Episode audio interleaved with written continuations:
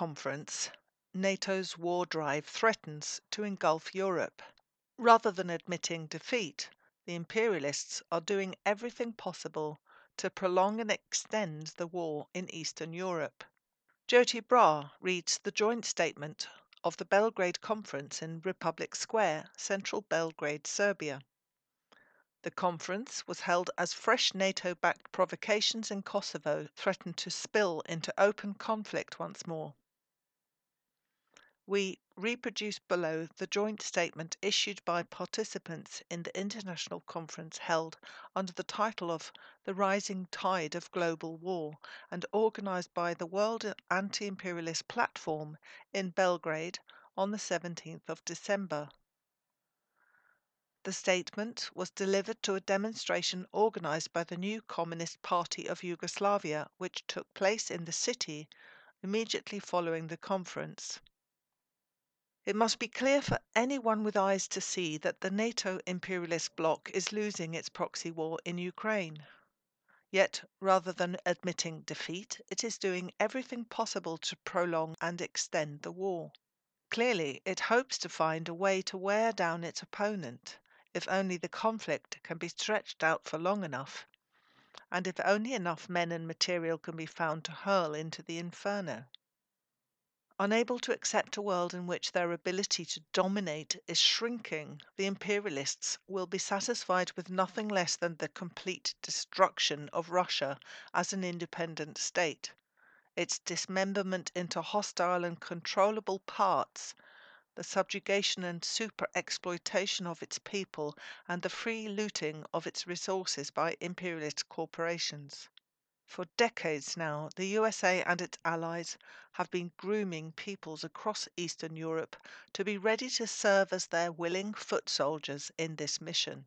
Just as in Ukraine, workers from every former socialist state that have been fed an unremitting diet of pro imperialist Russophobia and anti communism at the same time, they have been divided by ultra nationalist poison and persuaded to blame this or that group of workers for the impoverishment that followed the fall of socialism in the USSR and Eastern Europe, the restitution of unbridled gangster capitalism, and the reimposition of economic recolonization by the West.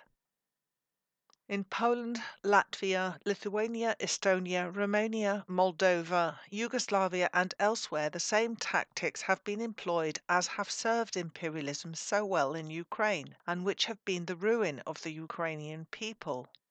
Laws have been passed declaring communism a crime and rehabilitating the fascists and collaborators of World War II as national heroes and defenders of the people. From kindergartens to universities, from museums to public memorials, history has been falsified, fratricidal nationalism has taken the place of socialist fraternity, and every means possible used to confuse and divide the working class. With opposition to this anti worker agenda ruthlessly crushed, a significant proportion of workers in Eastern Europe have been fooled into believing that serving as cannon fodder in the imperialists' proxy war against Russia is somehow in their interest.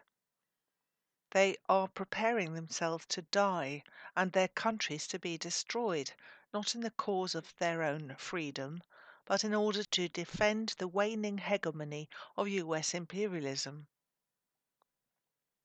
Here, in the former Yugoslavia, people are faced with a most blatant example of imperialism's destructive drive for dominance over the region.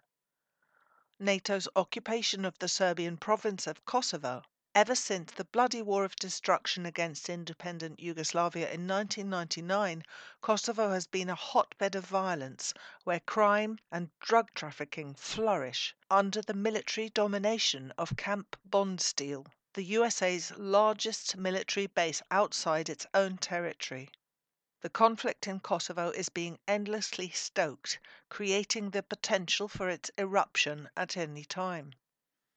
Meanwhile, the puppet authorities of the so called Republic of Kosovo a Serbian province broken by force from Yugoslavia, continue to terrorize the remaining Serbian population in the territory they control, creating an ethnic apartheid regime much like the one against which the people of the Ukrainian Donbass rose up in revolt.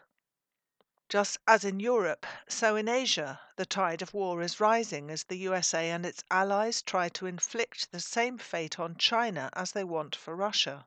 Meanwhile, their attempts to keep down the rising people and to retain control of the world's resources is causing them to interfere in country after country across Africa, Asia, and Latin America.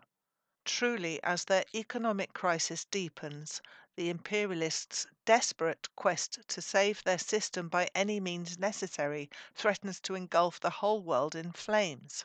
Here in Belgrade, as elsewhere, we declare that the workers have no interest in serving this cause.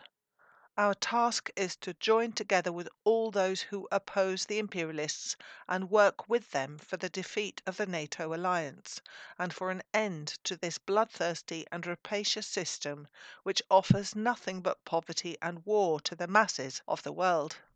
Defeat to the NATO led imperialist alliance. No cooperation with imperialist war. Victory to the resistance.